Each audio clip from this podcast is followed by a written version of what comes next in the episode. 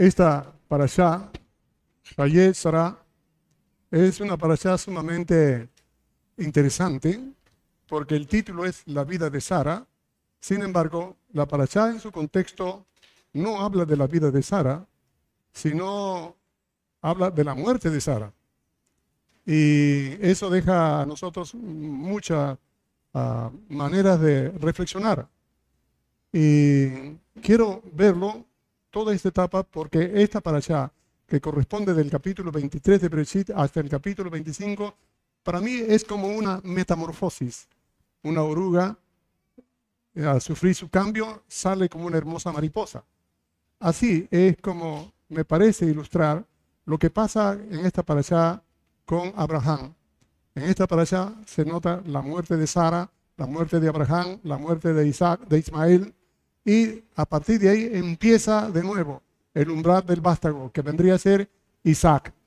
Isaac es aquel que va a continuar ah, dentro del plan y propósito de Dios, que no se detiene solo con Abraham, sino que Abraham es el que portador de todas las promesas y bendiciones para los cuales él tiene que cuidar de ver cómo esto continúa a través de su hijo elegido en esta vez, Isaac me parece sumamente interesante cómo es que Sara ah, se registra la muerte de ella.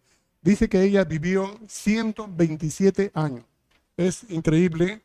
Bueno, para nosotros sería demasiado.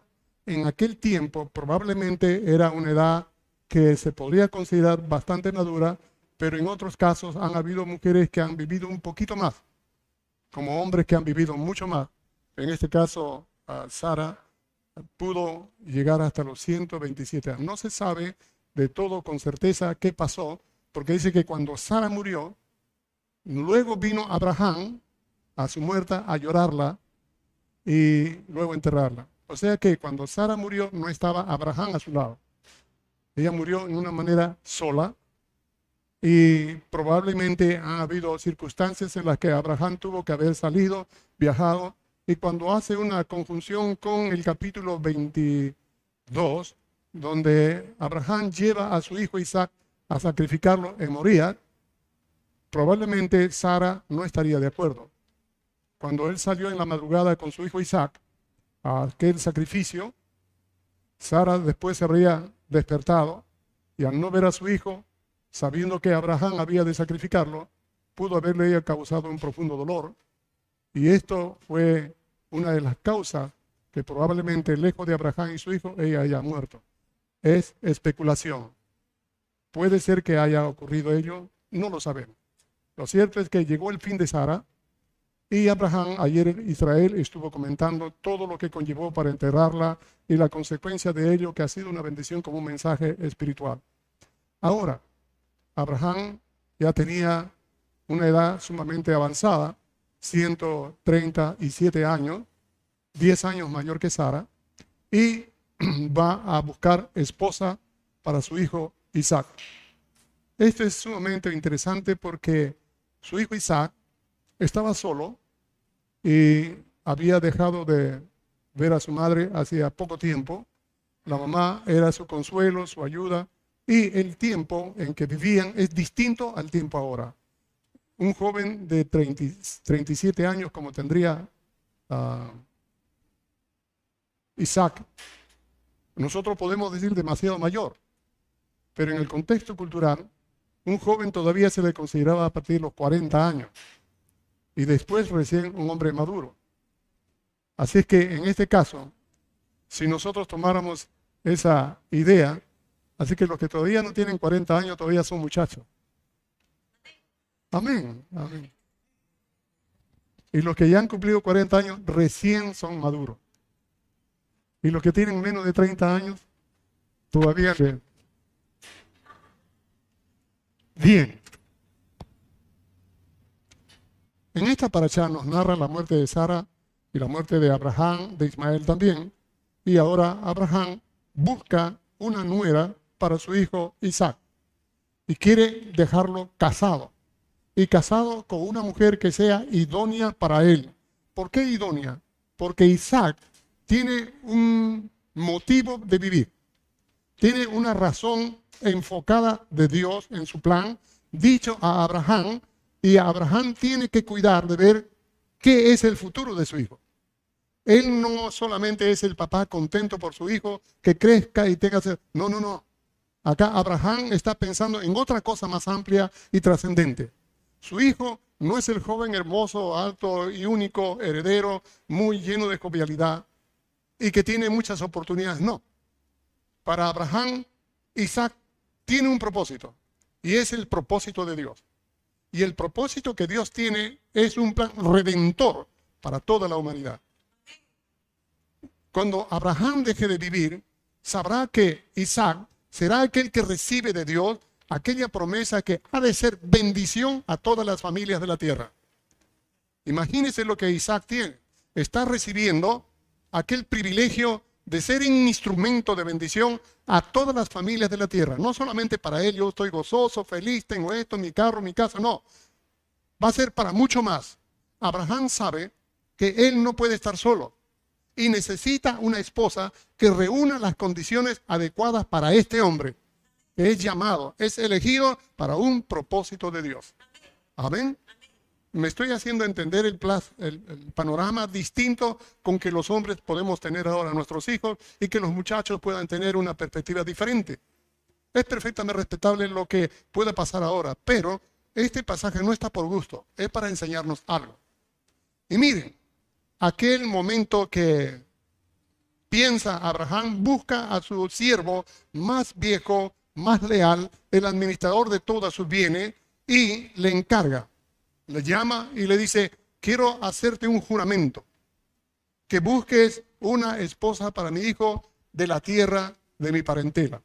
Ve hasta allá y no busque ninguna mujer de acá de la tierra donde yo vivo, ni de ninguna de otras partes de acá cerca, ni una de esas mujeres, sino ve a la casa de mi padre y mi parentela y busca de allí una esposa para mi hijo. Y el siervo le dice, Señor, yo iré, Quizás ella no quiera venir. Si tú llegas allá y encuentras una persona y no quiere ella venir, serás libre de mi juramento. Entonces, esto es la, la tarea que tiene el siervo. Probablemente Eliezer sería su nombre, que quiere decir Dios es mi ayuda. Así que dice, está bien, juramentaré. Y pone sus manos debajo del muslo de Abraham. Es una costumbre de sello de pacto muy íntimo y de gran honor. ¿Por qué debajo de la pierna? En ese contexto cultural antiguo era que tendría que ver mucho una descendencia segura bajo la línea de aquel que jura, en este caso de Abraham. Cuando pone debajo de la pierna de Abraham, del muslo, está diciendo toda la descendencia que ha de venir a él ha de mantenerse fiel. ¿Me hago entender? Ok, es una costumbre un poco rara para mucha gente ahora, pero en aquel tiempo eso era normal. Así que Eliezer sale a buscar aquella mujer idónea, adecuada para el hijo de su amo llamado Abraham, a fin de que esta mujer sea copartícipe de la herencia y del plan que Dios tiene de por medio, donde el elemento o la persona, por decir así, indispensable es Isaac ahora. Isaac no hizo absolutamente nada para buscar a la esposa. En este tiempo, los muchachos siempre están buscando la oportunidad de encontrar una esposa o una compañera. Pero el caso de Isaac, no, él no hizo absolutamente nada. Quien hizo todo fue su padre y quien encargó todo a su siervo más fiel, dispuesto a obedecerlo. Así que Isaac nos hace ver a nosotros o que era un irresponsable o que era una persona que dejaba totalmente esta parte tan importante en la vida del ser humano en las manos de aquel que podría controlar todo, en este caso su padre. Hay tres decisiones más importantes que todo varón debe de hacer. Mm, digo varón, no quiere decir la mujer, no, pero prioritariamente el varón, el varón. En base a cómo Dios creó todas las cosas. Primero, cuando Dios creó al hombre, lo hace para que el hombre tenga comunión con Dios. En otras palabras, la primera tarea o respuesta que el hombre tiene que hacer es frente su vida a Dios. ¿Cómo ha de vivir su vida? Dependiendo o en las manos de Dios o vivir a su manera como mejor le plaza. Esa es la decisión que toda persona debe tener. Cuando uno depende de Dios y consulta con Dios, su vida tendrá mejor orientación, mayor provecho, porque en todo lo que tiene que hacer en sus responsabilidades y administración de todo lo que es y lo que tiene, él al consultar a Dios podrá encontrar mejor sentido, mejor provecho, menos problemas y mayor desarrollo. La segunda tarea es que Dios le dice al hombre, labra la tierra y guárdala. Tiene que ver con el sustento. La pregunta segunda del hombre es con qué va a vivir el resto de su vida. Entonces tiene que establecer ahí en la prioridad de trabajo. ¿Con qué se va a sustentar? Hay algunas, eh, algunos hombres que están buscando una ayuda idónea, pero ni siquiera trabaja, un ocioso, un flojo, y está buscando a una esposa para que lo mantenga él. A eso pasa en algunas partes, aquí no, gracias al Señor. Sucede que nos habla la segunda tarea del hombre es con qué va a vivir el resto de su vida. Y la tercera tarea es contra quién me casaré. ¿Con quién uno se va a casar? Esto es algo sumamente vital, porque así como Isaac cumple un propósito para Dios dentro de su plan eterno, todos nosotros estamos en la mira de Dios. Y de una o de otra manera, nosotros somos responsables ante Dios por lo que Él tiene en medio nuestro y con nosotros. Nos dice en el libro de Efesios capítulo 2, versículo 10, que Dios nos ha creado desde antes de la fundación del mundo para buenas obras, las cuales Dios preparó de antemano para que andemos en ella. No es que nosotros vamos a inventar un trabajo, que vamos a inventar unas cosas y nos sentimos orgullosos por nuestro logro lo que nos enseña la escritura es que ya Dios tiene un plan en las que nosotros debemos descubrir cuál es la tarea que Dios nos ha dejado. Por eso es que nos ha dotado de cualidades, de capacidades, de dones que nos hacen muy distinguidos entre uno u otra persona. Cada uno, conforme a su capacidad, tiene como la simiente para producir y hacer efecto permanente la obra de nuestro de nuestras vidas. Y esa es nuestra tarea. Cómo poder ser, ser útiles, sustanciosos, que al llegar el umbral de la muerte podamos decir, he acabado la carrera. He hecho lo que Dios siempre quiso que hiciera. Ahora sí, he guardado la fe y parto. Completamente satisfecho de haber hecho lo que Dios quería que hiciera. Y las cosas que Dios nos manda hacer son grandes. Esto es para que vea cómo Isaac dejó en las manos del Señor esa parte de la esposa. Del trabajo él tuvo que cuidar. De la dependencia de Dios él tuvo que aprender. Y esto me trae a colación cómo es que Dios creó a Adán. Cuando Dios hizo la creación, hizo todos los animales, luego hizo a Adán y le mandó que pusiera nombre a todos los animales. Y mientras Adán podía nombre a todos los animales, cada uno de los machos tenía su compañera, una hembra. Pero Adán no tenía una compañera. Pudo haberse dado cuenta, tal vez al comparar, que cada uno tiene pareja, pero él no. Hasta que Dios dice, no es bueno que el hombre esté solo. Amén. Así que dice, yo le haré una ayuda idónea. Y lo que Dios le dice, no vayas a buscar nada, sino Dios lo que hace es hacerle caer en un profundo sueño. Que Adán no tuviese ningún tipo de responsabilidad en buscar esta compañera, ayuda.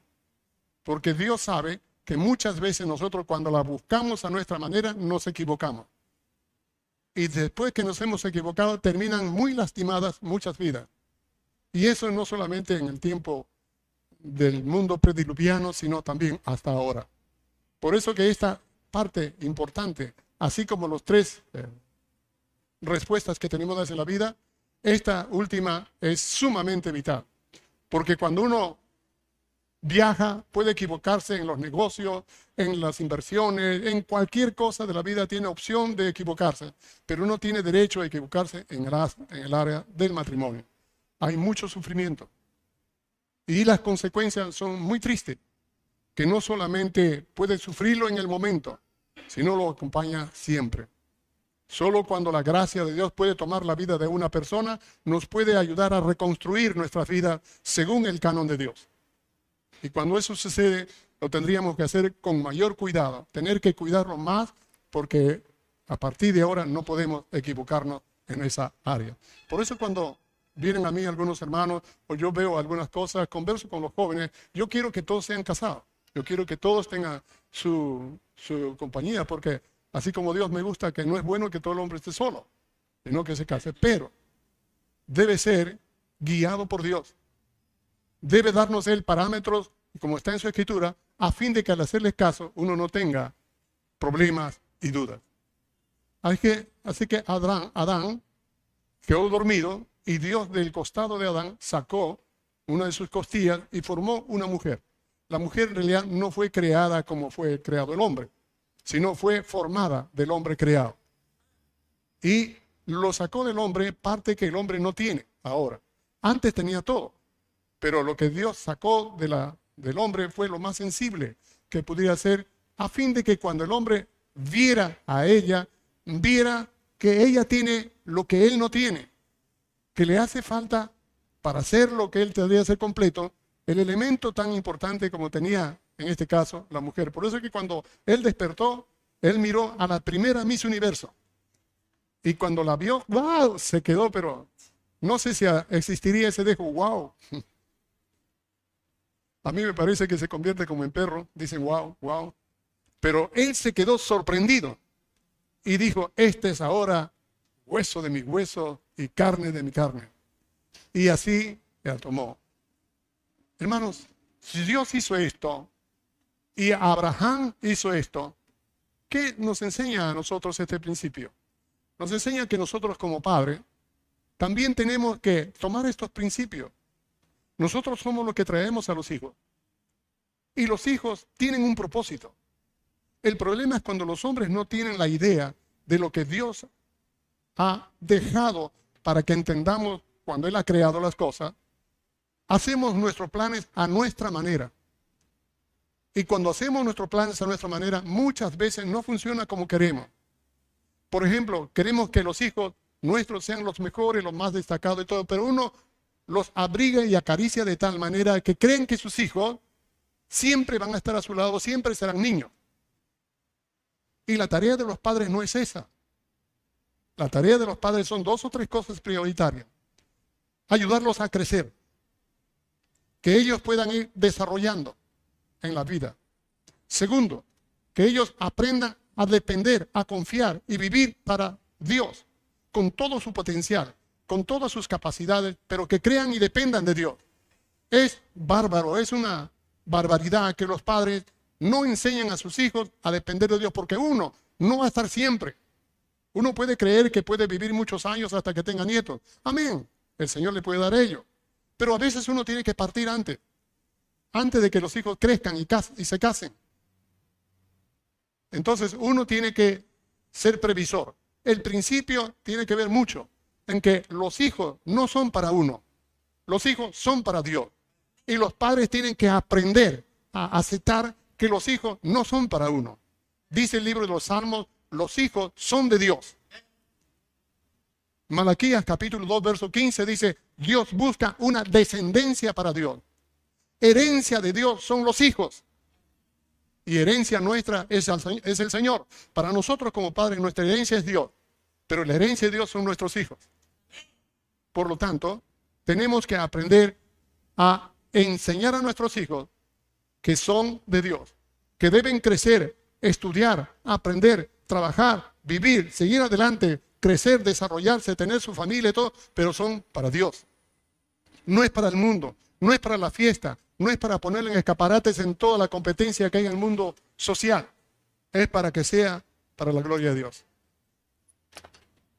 Amén. Tenemos que ayudarles a que ellos desarrollen el sustento de sus vidas. Tenemos que aprender a enseñar a los hijos a que los hijos aprendan y valoren el trabajo que deben hacer. Hay algunos padres que le dan todo a sus hijos. Los primeros, desde un niño, todo en su capacidad, quiere darle todo lo que nunca a veces tuvo para que tenga ellos bienestar, confort y todo ello. Y no les enseñan el grado de responsabilidad desde niño. ¿Saben que eso hace que los niños puedan crecer irresponsables, amos de la casa, mandar a todos y que sus padres se conviertan en empleados de ellos. Ellos se levantan a la hora que puedan, a la hora que quieran, y sus padres se vuelven los mozos que le sirven el desayuno y le preparan. Como comentaba hace mucho tiempo, una mujer decía a su hijito, hijito, levántate, tu papá se está molestando, tienes que ir a trabajar, ya tienes 40 años. Creo, hermanos, que esta parte es importante. Cuando mis hijos nacieron, ah, tenían 3, 4 años, yo nunca les mandé a trabajar a la calle para que puedan ellas buscarse la vida como muchos hacen ahora.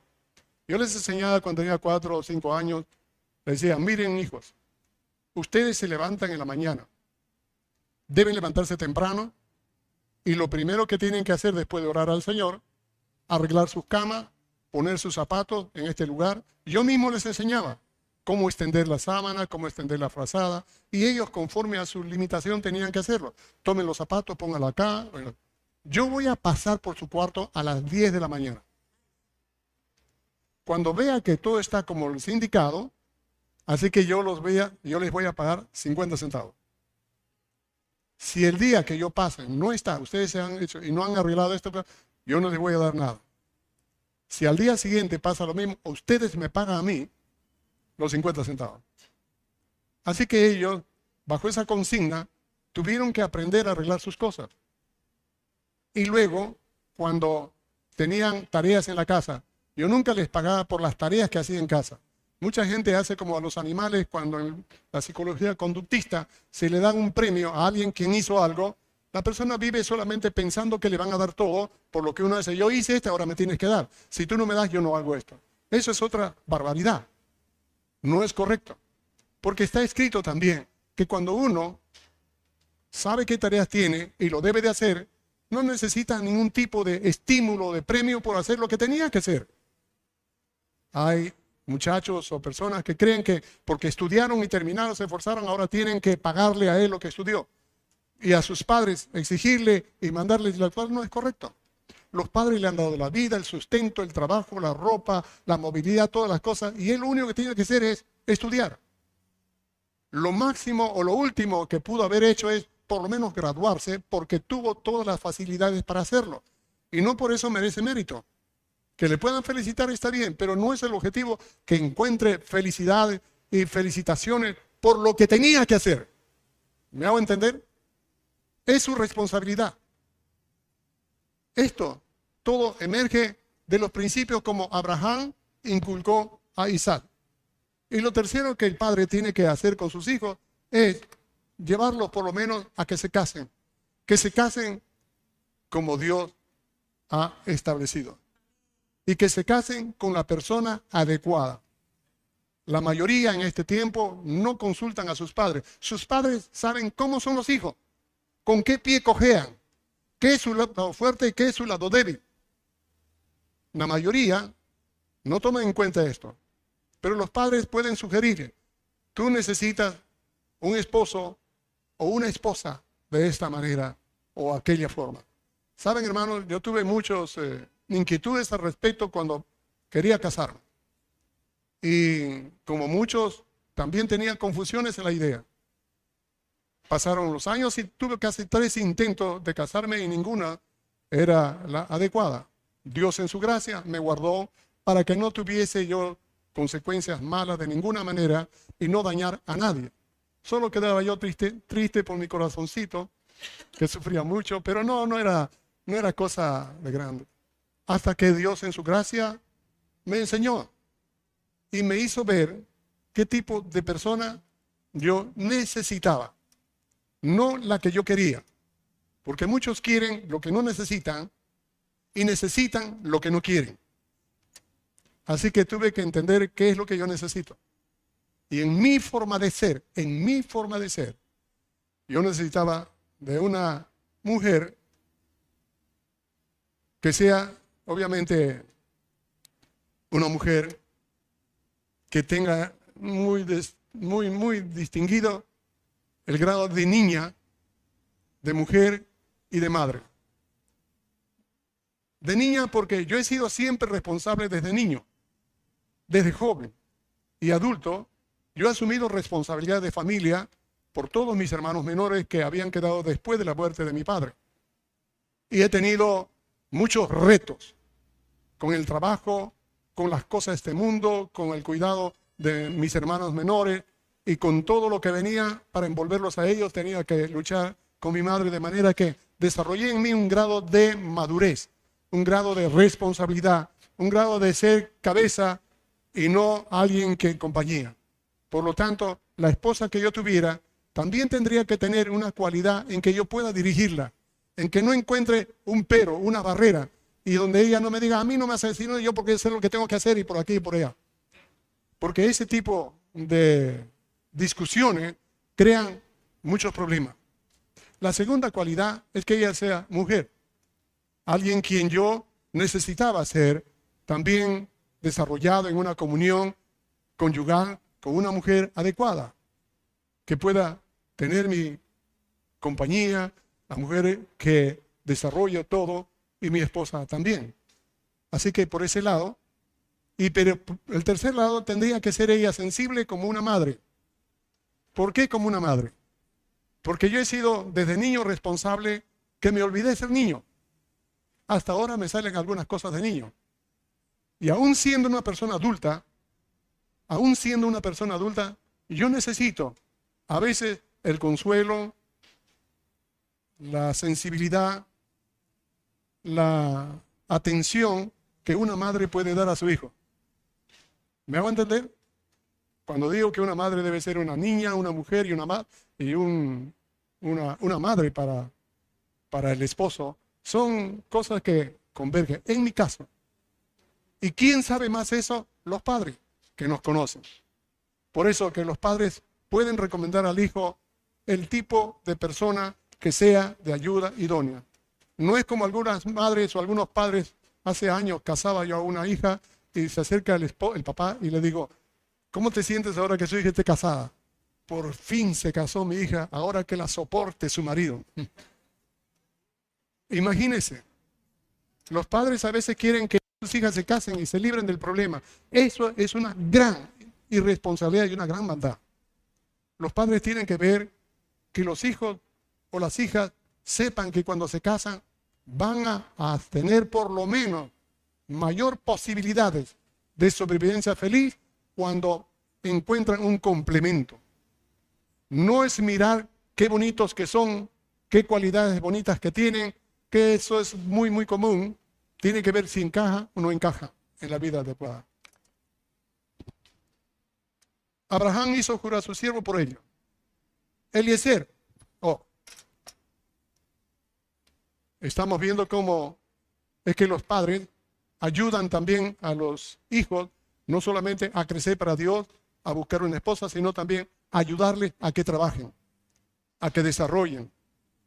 No todos tienen la posibilidad de dar a los hijos una profesión estilizada, exigente y todo ello en un tiempo, pero el hecho de enseñarles a ellos a trabajar, aunque no tengan las capacidades materiales o económicas o condiciones favorables para que puedan estudiar, por lo menos sembrarle el estímulo, el ánimo y la idea que él puede surgir a través de su esfuerzo con el trabajo y poder sustentarse.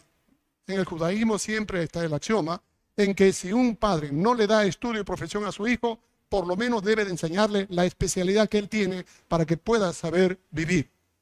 Esto enseña que no todas las chicas cuando el hijo no tiene, el novio no tiene muchos bienes materiales, pero por lo menos ve en él las cualidades que nunca le escasea las cosas. Que aunque trabaja y hace todas las cosas, siempre tiene con qué sustentar por el, oficio, por el trabajo, por la profesión o por sus cualidades que tiene, nunca desairar a nadie, ni ser irresponsable con el cuidado de los suyos, y que siempre tiene la capacidad para buscar de qué manera no hacer padecer ni dejar en necesidad a los suyos. Esta es la cosa que nosotros debemos aprender. Podríamos detallarnos más, pero me voy a alargar, hay bastantes cosas por decir. Eliezer fue este hombre que, dependiendo de Dios de todo, en todo, el camino donde iba, pidió señales al Señor para encontrar a la joven que era la candidata. Así que llegó a un pozo. Un pozo, otros dicen un estanque, pero dice que tiene una profundidad. Y bueno, algunos dicen que de 30 metros. En realidad, llegó hasta ese pozo donde se reunían las mujeres para sacar agua. Generalmente lo hacían en dos turnos, uno en la mañana y otro en el atardecer. Las mujeres jóvenes mayormente, entre los 14, 18, 19 o 20 años, venían con sus cántaros y sacaban agua. De manera que en el pozo muchas mujeres jóvenes venían y ahí se encontraban a conversar entre mujeres, cosas, o podían ah, descansar. Tenían que descansar por el, tránsito que había desde sus casas hasta el pozo, no era cerca, era lejos. En segundo lugar, el peso del cántaro que cargaban ellas tenía que ser una persona fuerte. Y eh, con agua, toda esa distancia era mucho más difícil. Pero también es que cuando se juntaban en el pozo las mujeres, si eran jóvenes, podían alegrarse contándose muchas cosas. Si son maduras, podían estar enterándose de la vida ajena y chismeándose, o si no, murmurando de otras personas, como fue el caso de la mujer samaritana, y por esa razón ella no quería venir al pozo y sacar agua. Lo cierto es que aquí llega el ser y le pide una señal al Señor y coincide exactamente esa señal con esta chica llamada Rica o Rebeca. Así que cuando ella se acerca, él había orado a Dios diciendo, Señor, aquella joven que yo le pidiera agua y me dé, si ella de su voluntad me dijera, también a tus camellos yo le daré, sabré que tú me has dado la persona adecuada. Así que no termina de orar, abre los ojos y ve a esta joven. Y fue corriendo porque ya se iba y le dice, puedes darme de beber. Y la mujer bajó el cántaro y le dio a beber. Y cuando él estaba ya saciendo, le dice, a tus camellos también le daré. Y eran más de 10 camellos. Imagínense. Y los camellos beben por lo menos 345 litros de agua. Y todo el viaje que han tenido los camellos sin agua estarían con sed. Así que ella con un cántaro pudo haber sacado agua, tanta agua, tanta vida al pozo, echar el balde y jalarlo y llenarlo al cántaro, eh, perdón, a, su, su, cántaro, e ir hasta una pileta donde echaban agua, donde los animales bebían, y, pero son 10 camellos, todos sedientos. Así que ¿cuántas veces ha hecho? Algunos calculan que 200 veces ha sacado agua con el cántaro para darle a beber a los camellos. Eso indica, no sé qué de humanidad, trabajo, sacrificio, sensibilidad, diligencia, cuidado para los animales y hacerlo sobre todo a un desconocido y animales ajenos. Y ellas tenían animales, tenían ganado y por eso ella cuidaba a esta. Esto habla de la sensibilidad humana, no solo para tratar con la persona desconocida, sino para ver la necesidad de los animales. Ese es un buen calibre. Así que él se quedó asombrado y entonces le regala una pieza de oro de medio ciclo para la nariz, dos brazaletes de diez ciclos en cada brazo y entonces le pregunta, ¿de quién eres hija? Y le dice, yo soy pariente de, la nieta de Nacor, hermano de Abraham. Él lo que hace es se postra de pie, alaba, de, de rodillas al Señor, alaba al Señor porque encontró a la mujer. Y le dice, en tu casa están, sí, ahí hay forraje, para entonces lo llevan y ahí hablan con los padres y los padres escuchan la historia de Eliezer y la historia es increíble de cómo Dios está guiando y los padres escuchan todo esto y dicen, indudablemente, esto es la dirección de Dios. Ahí está Rebeca. Él como padre dice, si Dios ha guiado todo y ha sido Rebeca para tocarlo con Abraham, pues ahí está Rebeca. Puede llevarla para que sea la esposa de su hijo. ¿Ok? Esto podría ser ya positivo. No, faltaban dos cosas. Una de ellas es que todas estas señales que le indicaban a Eliezer que ella era la mujer indicada, faltaban dos detalles. Una de ellas es la aprobación, el acuerdo de sus padres. Por eso cuando tomo consejería en estos asuntos, no solamente veo si están ellos en sinceridad individualmente si el sentir que tienen es correcto o no es correcto. En algunos sí veo que es correcto y tienen la aprobación para hacer como Dios guía y se preparan para luego el matrimonio. Si no hay seguridad, tiene que tener un alto porque están caminando como en una tierra minada. hasta que Dios apruebe o aclare bien que esto no es de Dios. Y una segunda, una tercera cosa es que los padres estén de acuerdo. Porque los padres conocen a los hijos y saben cuándo mete la pata y cuándo está bien. Los padres tienen que cuidar de ellos. De esa manera los protege. Tiene que tener sabiduría para que los hijos puedan entender que no todo lo que uno quiere es lo que nosotros necesitamos. Y en cuarto lugar, la congregación. Ellos tienen el Espíritu de Dios y también muchos de ellos disciernen. Ah, esto no es raro, esto no es de Dios, esto sí es de Dios, o no dicen, pero es un elemento que considera. Hay otros detalles más, pero sí, fíjese, tiene que ver la aprobación de los padres. Y en este caso, los padres. Pero ahí no queda todo, todavía falta una cosa. Aquí está que la mujer, en este caso la novia, tuviese que estar dispuesta. Preguntémosle a ella. Todos estamos de acuerdo, pero no sé si ella estará de acuerdo para que nadie le imponga, a, sea a la novia o al novio, algo que no está de acuerdo y que cuando le consultaron a ella, ella sabía todo, y le consultara, ¿estás dispuesta a ir ahora? Si no, te quedarías 10 días más esperando para poderte despedir todo. Y le dice, ¿estás dispuesto a irte? Y ella dice, sin más, sí, iré. Inmediatamente. Así fue. La aprobación también tiene que ser recíproco. Y ser agradeció a Dios, cogió toda su caravana, y trajo también un carruaje, otros animales, para Rebeca, que vino con su nodriza y su sierva. Llegaron hasta Berseba, donde estaba Isaac, y allí le contaron, Isaac la recibió, la llevó a la tienda de su madre Sara, allí la tomó y la amó. Eso dice la escritura en el versículo 67 del capítulo 24. Hermanos, hay tantas cosas espirituales en este capítulo. Solo este capítulo nos puede tener por lo menos una semana de estudio. En resumen, es que Abraham, antes de morir, quería dejar establecido a su hijo en que continúe el plan de Dios. Porque si no podía morir, ya el hijo puede elegir lo que sea. Abraham no, no hizo eso. ¿Por qué? Porque Abraham tenía un pacto con Dios y que consistía en que por medio de él vendría la bendición a toda la familia. Si él había de morir, su hijo tenía que continuar con ese pacto, porque él sería el portador de la bendición. Esto era lo que tenía en la mente de Abraham. Cuánto era su confianza y dependencia de Dios y cuánto era lo que los hijos tenían que continuar. Por eso es que preparó el matrimonio para él. El matrimonio no es una cosa circunstancial, que lo hacen los hijos cuando se enamoran y se casan, ya está, ahora una viva. No, tiene un propósito, tiene un objetivo, no solamente de uno de bienestares materiales, no, viene de Dios. Y debemos nosotros recuperar ese propósito para que nuestra vida sea de bendición, porque Dios nos creó con todas las condiciones para ello.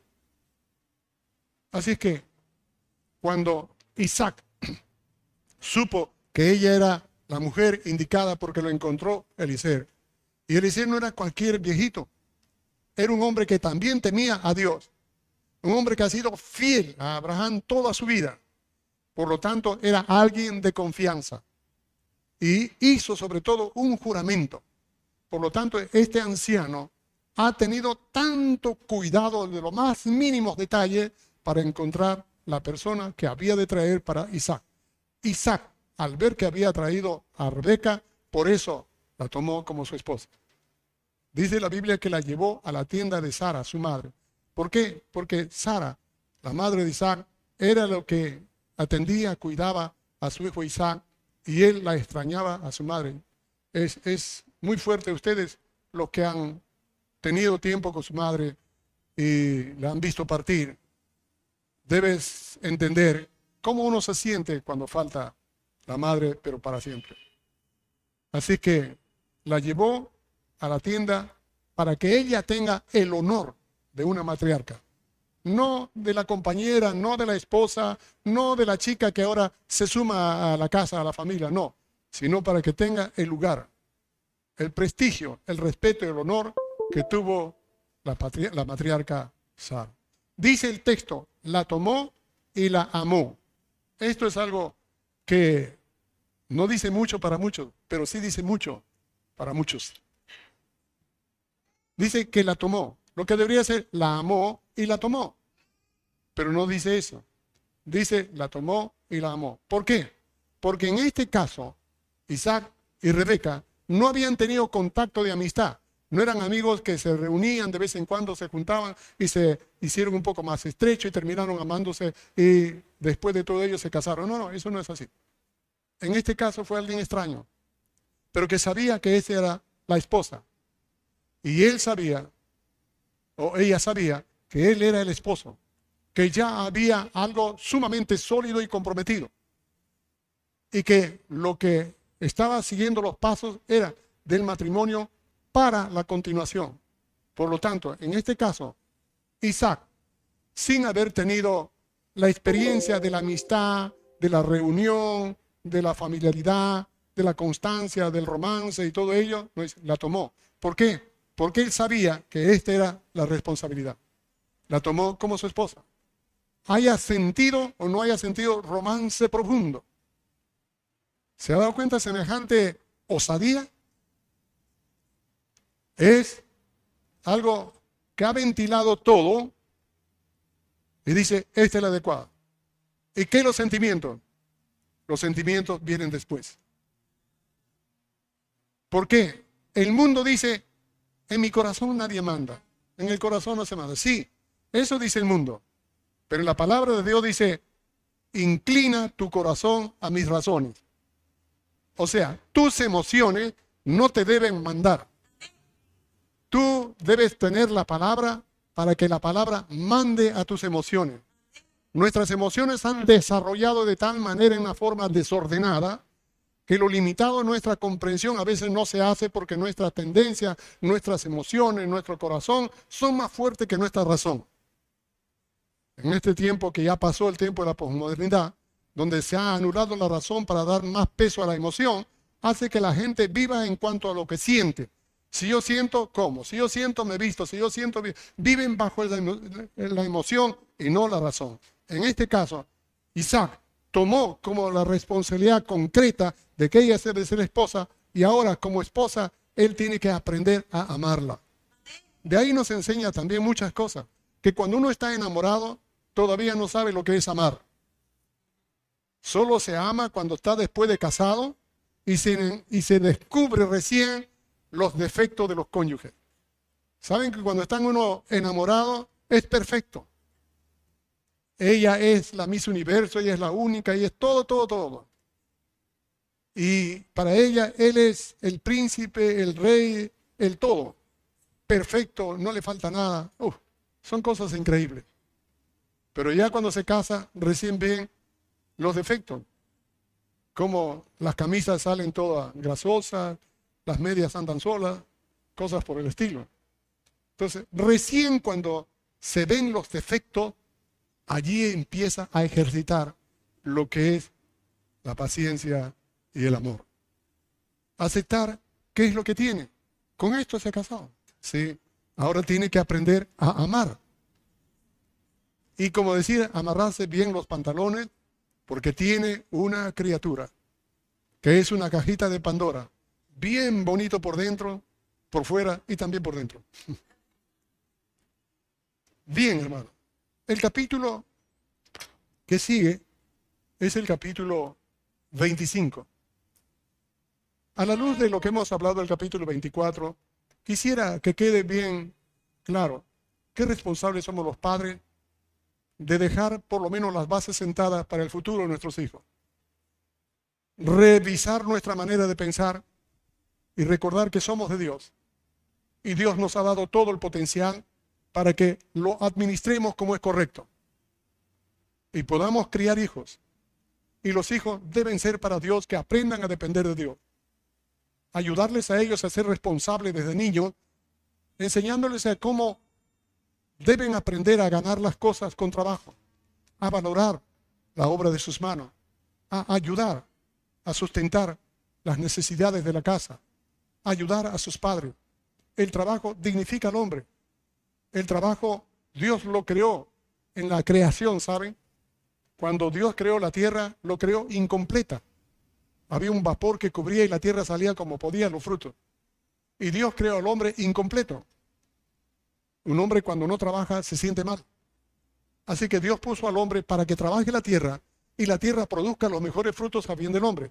De manera que el trabajo hace funcionar bien la, la, ecología, todas las cosas. El hombre se siente bien cuando trabaja, cuando no, cuando no trabaja se siente muy mal. ¿Verdad? Entonces nosotros tenemos que enseñar a los hijos ese secreto de aprender a trabajar, de aprender a que ellos inviertan bien su tiempo, energía, mucha o poco que le queda, en saber cómo sacar producto para su autosustento y ayuda a otras personas.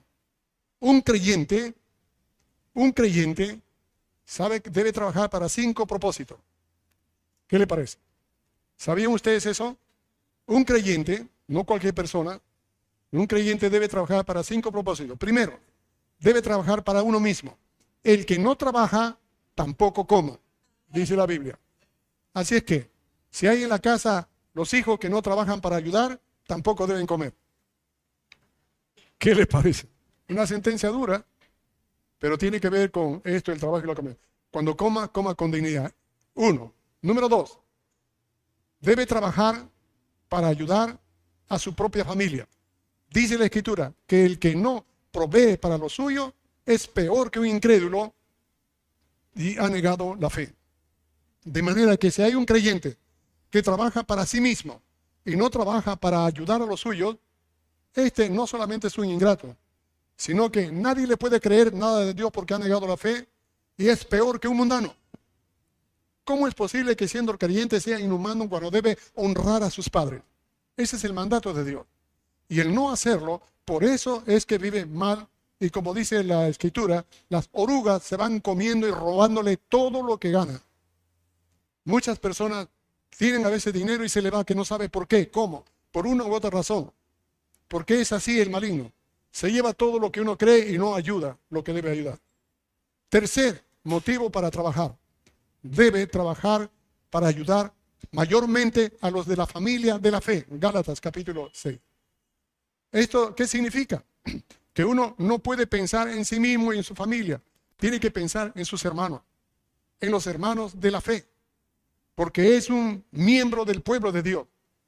De manera que está obligado a ver cuáles son las necesidades, las debilidades, la ayuda que tienen sus hermanos y ver de qué manera pueda ayudar a aquel que padezca necesidad.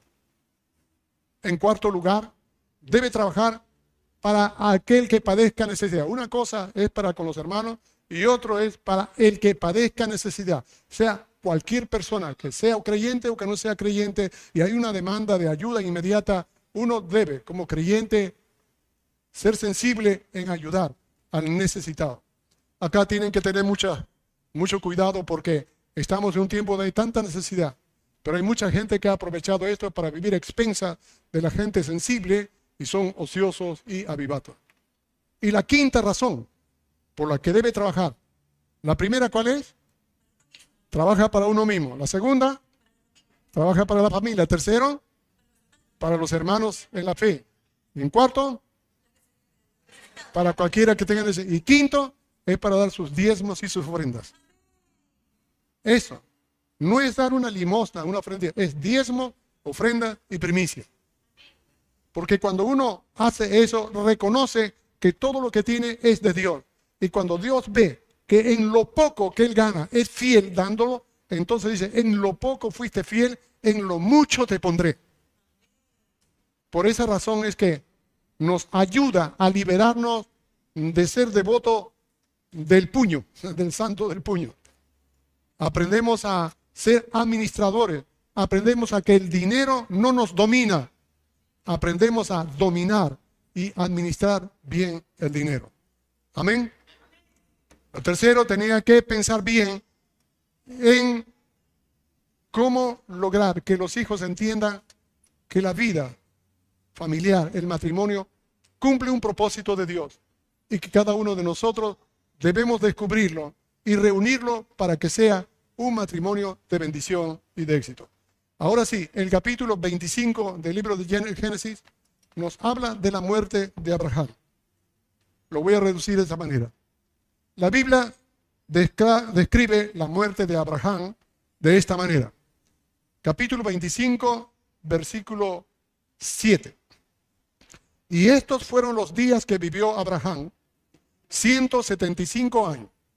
Y exhaló el espíritu y murió Abraham en buena vejez, anciano y lleno de años, y fue unido a su pueblo. Lleno de años significa lleno de vida. Abraham fue un hombre como cualquier persona, pero distinguido, próspero y que vivió la vida plenamente. Cuando salió de Ur de los Caldeos tendría aproximadamente unos 60, 65 años y llegó a Arán. Cuando salió de Arán, Arán llegó a Canaán a los 75 años. ¿Y sabe cuánto tiempo vivió ahí? 100 años. Más años que en Ur de los Caldeos. Y murió a los 175 años lleno de vida, lleno de años, próspero, abundante, y fue reunido a su pueblo. ¿Qué lo hizo Abraham tener una buena, larga vida y lleno de años? Dios dice que Abraham le creyó a Dios y guardó todo su mandamiento. En el libro de Génesis capítulo 26, versículo 5 dice, por cuanto oyó Abraham mi voz y guardó mi precepto, mis mandamientos, mis estatutos y mis leyes. Abraham llegó a tener tal confianza y obediencia a Dios que Dios lo llamó Abraham mi amigo. Imagínense. Esto es algo increíble. Que Dios pueda llamar a un hombre mi amigo. Todos pueden decir mi siervo, pueda muchas, pero a Abraham le dice mi amigo, solo porque Abraham fue el único hombre que odió, oyó a Dios y le obedeció sin decirle, Dios, si tú eres en verdad Dios, muéstrame a través de esta señal y todo, y yo creeré. Y dice, no, nunca hizo eso Abraham. Solo oyó, le creyó y obedeció. Así fue su vida. Y por eso Dios no solamente lo llamó a su amigo, lo prosperó y le hizo vivir largos años de vida. Y antes de morir, Abraham dejó como herencia a su hijo Isaac todo cuanto tenía todo cuanto tenía. Y en ello incluía su fe. La fe de Abraham le enseñó a sus hijos. Padres, escuchen eso. Los padres, Abraham le enseñó a Isaac cómo creer en Dios y obedecer. Isaac, desde niño, aprendió a creer en Dios y a obedecerle. Y Dios por eso lo hizo más rico que Abraham y le hizo vivir más años que a su padre. 180 años. ¿Por qué creen que lo hizo vivir más a Isaac y más rico que a Abraham? Solo su hijo. Y eso que Isaac no era llamado amigo de Dios. Porque Abraham tuvo los previos 60 o 70 años que le ha costado conocer algo de Dios y obedecerle. Y luego tuvo para vivir 100 años. En cambio, Isaac desde niño tuvo de su padre la escuela de cómo creer en Dios y cómo obedecerle. Por eso desde niño él tuvo una vida holgada. ¿Y sabe cuántos años murió? Vivió 180 años, más que su padre. ¿Qué le parece, hermano? Isaac desde niño aprendió eso. Podemos también nosotros ser amigos de Dios. Cuando venimos a Yeshua, Él nos dijo, vosotros sois mis amigos si hacéis lo que yo os mando. ¿Se da cuenta? El hecho de hacerle caso a Dios no es decir yo creo en Dios, oh yo canto a Dios y puede volverse tan místico, pero hace caso a Dios. No, yo hago esto, yo, voy a la, iglesia, yo voy a la congregación, voy a la sinagoga, yo leo, sí, hace caso a Dios. Hacer eso, sí, eso no es todo. Hacerle caso a Dios tiene que ver con toda nuestra vida, intrínsecamente hablando en una dependencia con Dios, pero también en una vida externa, social, familiar, personal. Obediencia al Señor en todo nuestro ser. Solo cuando le creemos y cuando lo obedecemos, Él nos hace sus amigos. Y cuando somos sus amigos, Él nos revela los secretos de una vida abundante verdadera y plena.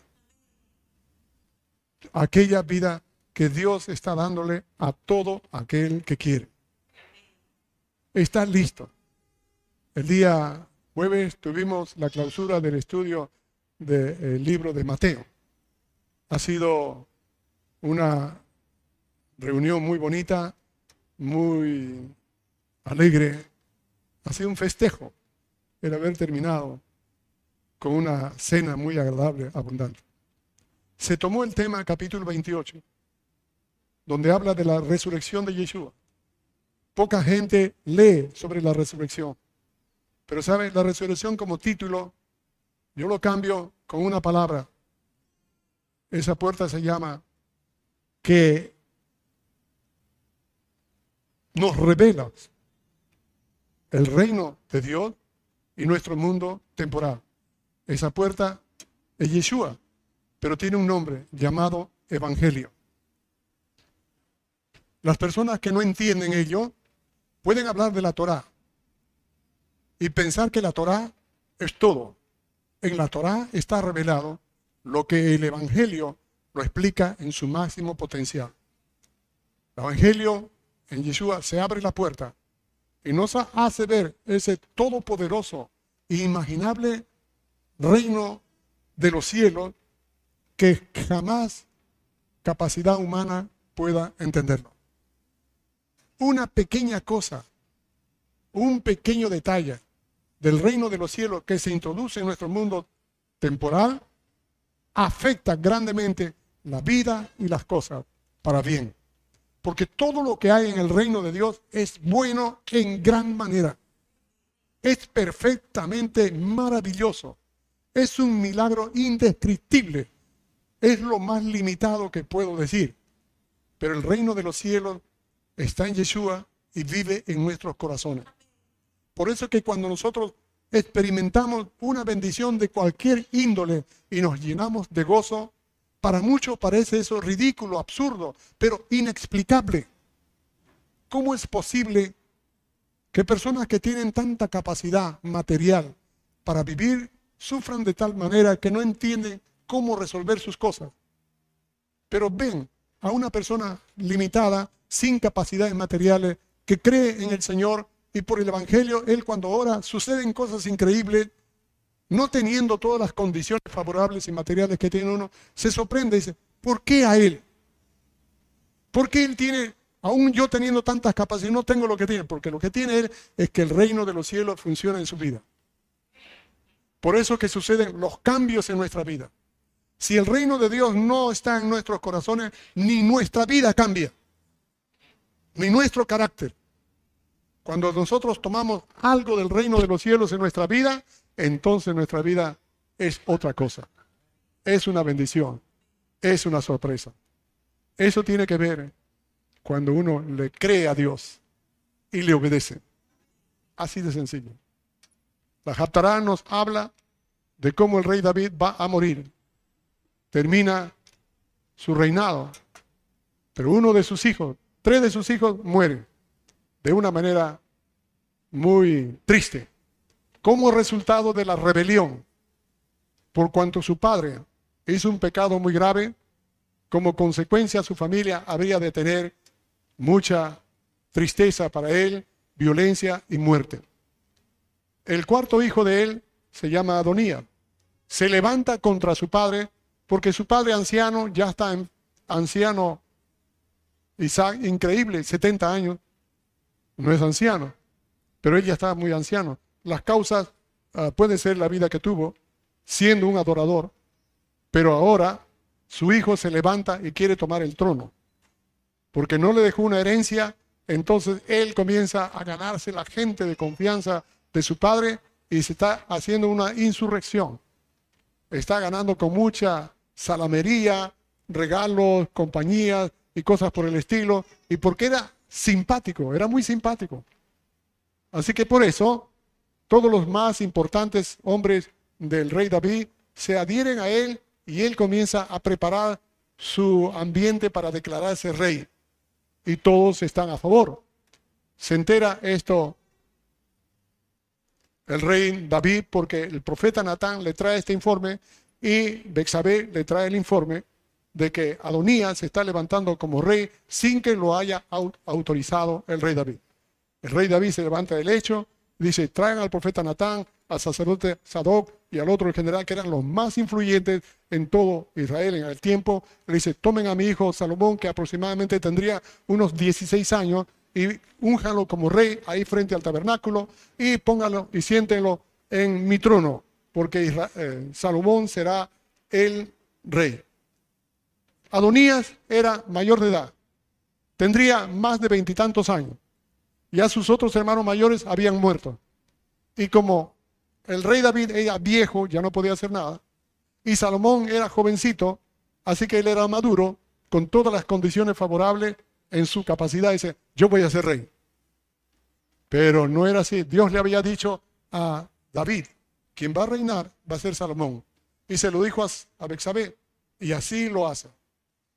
Y este muchacho, Adonías, cuando se entera que Dios, eh, que el rey había levantado a, Salomón como el rey de Israel, se turbaron y estableció a Salomón como rey una sentencia para Adonías. Le perdonó la vida, pero le dijo, no te acerques nada al reino, ni nada por Bueno, hasta ahí, versículo 31, pero luego, más adelante, él quiere aprovechar, y esa es otra historia, que cae muerto por haber querido usurpar el trono de otra manera. ¿Qué está enseñando? Abraham cuidó de dejar herencia bien establecida a Isaac y dio dones a los otros hijos que tuvo. Pero todo específicamente fue con Isaac. David no dejó como heredero a otro más, específicamente fue a Salomón. Salomón tenía la capacidad de pensar más sensatamente, poder administrar más las cosas, sabía tratar a las personas. Porque cuando una persona no trata bien a las personas, a sus súbditos, no puede gobernar. Pero estos eran ingredientes que favorecían a Isaac. Por eso David, por mandato de Dios, le otorgó como herencia a Salomón su reinado. La trayectoria de él es otra cosa.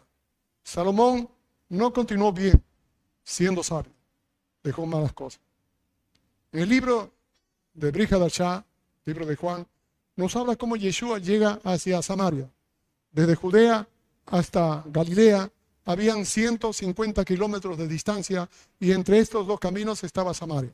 Samaria era la capital de lo que vendría a ser Israel, pero estaba poblado por muchos asirios porque los judíos que habían sido esparcidos por el tiempo de la invasión de Sennacherib en el 722 por los asirios fueron deportados y fueron traídos los asirios mucha gente pagana a vivir en Samaria. Y los samaritanos creían que eran descendientes de José y por esa razón eh, guardaban una fe en Dios, pero mezclada con tanta idolatría. Los judíos rechazaban a los samaritanos y nadie quería venir por allí. Pero Yeshua de Judía hacia Jerusalén, tenía que caminar o por la falda del río, donde no llegase hacia Galilea, pero él dice que era necesario para él pasar por Samaria. Podría ser posible, pero no era necesariamente exigente. Pero para el Señor sí era necesario. Cuando llega el Señor, sus discípulos van hacia el mercado a comprar víveres y él se recuesta en el pozo cansado, con sed y con hambre. Y se acerca una mujer samaritana y le pide de beber. La mejor manera de entablar una comunicación. Le pide, quiere decir. Y ella le dijo, ¿cómo tú siendo judío me pides a mí a beber agua, que te dé de beber agua? Que yo soy mujer samaritana, porque los judíos y los samaritanos no se tratan entre sí. Para los judíos, la, la gente samaritana chusma, y esta mujer se sentía de esa manera. Y Yeshua le dijo, si tú conocieras el don de Dios que te pide agua, Él te daría a ti agua viva. Y él dice, ¿cómo me vas a dar agua si no tienes un balde ni una soga con qué sacar? ¿De dónde puedes tú sacar? Y él le dice, si tú, cualquiera, bebiera de esta agua, volverá a tener sed. Pero el agua que yo le daré será un agua que salte de una fuente para vida eterna. Y la mujer dijo, Señor, dame de esa agua para que yo no tenga que venir acá. Y entonces el Señor le dice, pues trae tu marido. Y ella le dice, no tengo marido. Como que buscando desviarse de la conversación que la está confrontando. Y entonces el Señor le dice, bien has dicho, cinco maridos has tenido y el que ahora tienes no es tu marido. Esto has dicho con verdad. No le está sacando en cara, pero sí le está sacando a luz toda su vida y ella queda sorprendida diciendo, parece que tú eres profeta, porque solamente un profeta tiene la capacidad de tener el discernimiento para poder sacar a luz los problemas muy profundos o las cosas más escondidas que uno tiene. Por eso que cuando hay alguien quien Dios le da un cierto discernimiento, puede notar en otra persona que hay algo que está escondido o guardado en su vida y lo destapa. Y la otra persona, como la mujer samaritana, puede quedarse sorprendida diciendo, ¿cómo sabe? Yo ni siquiera me he dado cuenta. O pueden molestarse, o pueden horrorizarse. Las reacciones son variantes. Pero aquel que tiene este don del discernimiento y de profeta puede destapar un problema. Esto hizo el Mesías. Y ahí hubo una conversación más larga. Ella le pide de beber de esa agua. ¿Cuál es la enseñanza en medio de estas cosas?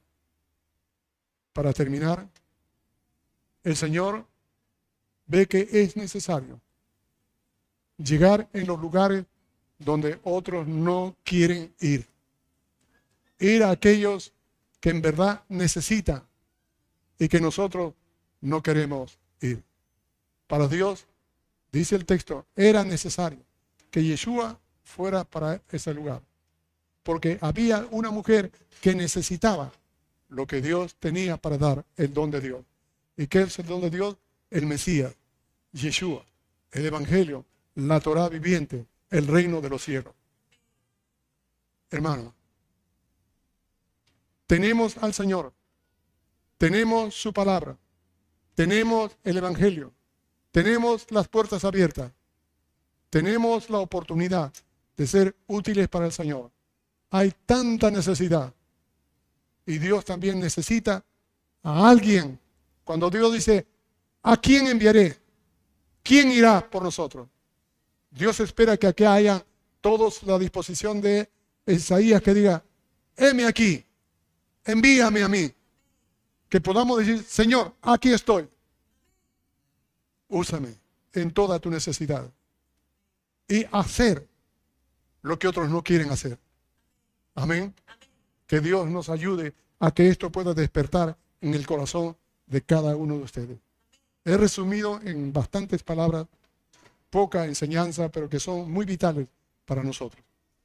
Esperando que Dios pueda transformar nuestras vidas y cambiarla por una vida que emerja el reino de Dios. Vamos ahora. Te damos gracias, Padre eterno, en el nombre de tu Hijo Yeshua por esta hora, por tu palabra. Bendito eres. Ayúdanos a tomarla, a apropiarla, a que pueda tu palabra vivificarse en nuestras vidas y llevar fruto para ti. Glorifícate en este tiempo. Beshin Yeshua Hamashiach, llevando tu palabra a través de nuestra vida a judíos y a muchos gentiles. Padre, sé tú obrando a través de nuestras vidas en la vida de los que necesitan. Gracias te damos, Beshin Yeshua Hamashiach. Amén.